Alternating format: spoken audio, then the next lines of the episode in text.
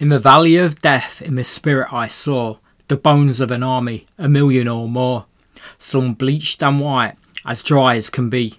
As I passed through the middle, no life could I see. I wondered how such a great army was beaten. Why did they let their strength and faith weaken? Slain in disgrace, they lay on the ground, cut off and dried out, with no hope to be found. But the Lord in his mercy will cause them to live. Sinew, flesh and skin, he will give. And then they will know that he is their Lord, the truth of his word, the spirit of his sword and God through his grace will give them breath, his spirit of life to overcome death. For what good is fire without the coals, and why follow a plan without any goals? As I looked on in awe, the bones were reknitted, and sinew, flesh, and skin were refitted. God breathed on them life, and they stood up as one. The will of the Lord, for his glory was done.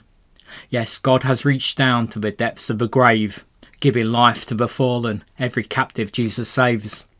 His Spirit will fill humanity to give them a call. Gospel message to man, Jesus Saviour of all.